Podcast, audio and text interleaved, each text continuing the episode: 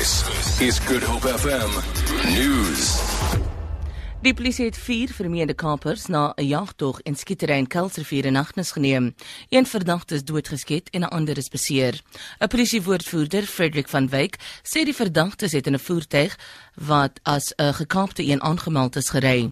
Hy sê die 4 verdagtes sal binnekort in die Kelsrivier Landdroshof verskyn. In hierdie skietvoorval was een van die verdagtes noodlottig gewond, een was beseer en na naby hospitaal geneem vir mediese behandeling en die ander 4 was gearresteer twee vuurwapens en die gekaapte voertuig en die ander voertuig was teruggevind. Die ANC in die parlement het Frans Matlala geluk gewens met sy aanstelling as bestuurshoof van die SAIK. Die raad het gister die aankondiging gemaak. Matlala vul die pos nadat dit verlede jaar deur Lulama Mokobo vakant gelaat is. Die kokeswoordvoerder van die ANC, Moloto Matapo, sê die aanstelling moes al lankal gebeur het. Matapo het hom sterkte toegewens met die taak om die mandaat van die openbare uitsaaier uit te voer.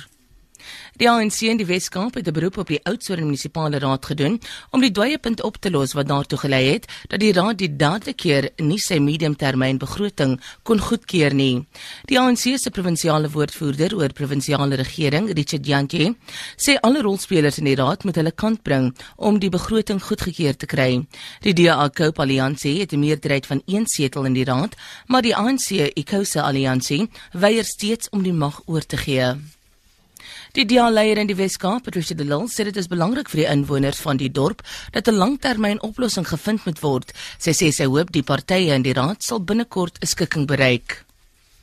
Amerika en Kuba het amptelik ingestem om diplomatieke betrekkinge te normaliseer met die uitruil van briewe tussen die presidente Barack Obama en Raul Castro om die ambassades in mekaar se hoofstede te heropen.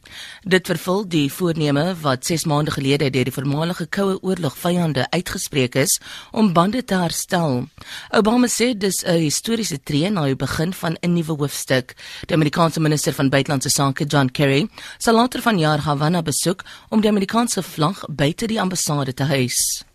Op valute markte verhandel die rand teen R12.24 teen die Amerikaanse dollar, die pond teen R19.12, die euro kos R13.55, goud verhandel teen $1169 per fyn ons en die prys van Brent olie is $62.23 per vat. Vir Good Hope FM nuus, Alexander Rosenberg.